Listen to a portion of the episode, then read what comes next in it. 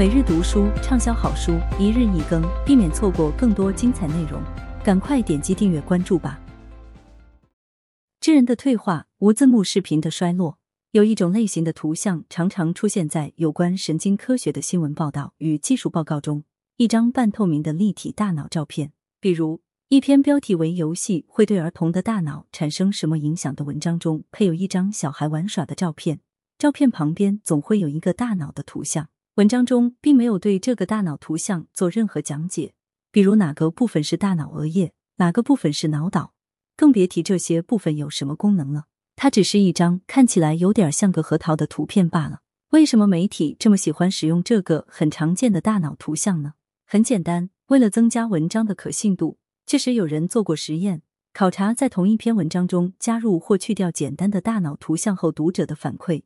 结果，读者认为有这张图像的文章内容更可靠。阅读时，人们总是先注意到图像，所以读到文本的时候，读者已经在想，这篇文章跟大脑有关系，一定很重要。显然，图像作为一种手段，能令读者更愿意相信文章的内容，并能够把读者的注意力有效的向某个方面引导。字幕与表情包已成为各类网络内容的必要元素。事实上，业余人员制作的视频与专业工作室或制作公司出品的视频，最大的区别之一就在于字幕与表情包的合理使用。不带字幕的视频已逐渐落伍。可是话说回来，字幕和表情包带来的完全是积极的影响吗？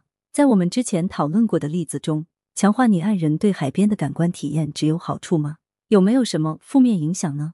当信息中加入了某些强化效果后。我们对信息的内容与适用性本身的关注就被弱化了。这些有备而来的信息，把我们的理解角度与情绪感知导向了内容提供者所希望的方向。换个话说，碰到强化处理后的信息与内容时，我们不知不觉被带到了内容提供者的节奏里，而不是依据自己的认知能力做出判断。在真实空间或虚拟空间中套用新的故事逻辑与互动规则，采用的也是类似的办法。我们完全沉浸在元宇宙设计者给我们设定的故事与游戏规则中，忽略了这片区域或空间中原本的背景与生活在那里的人。最后，我们很有可能会忘记在那片地方本应有什么样的感受。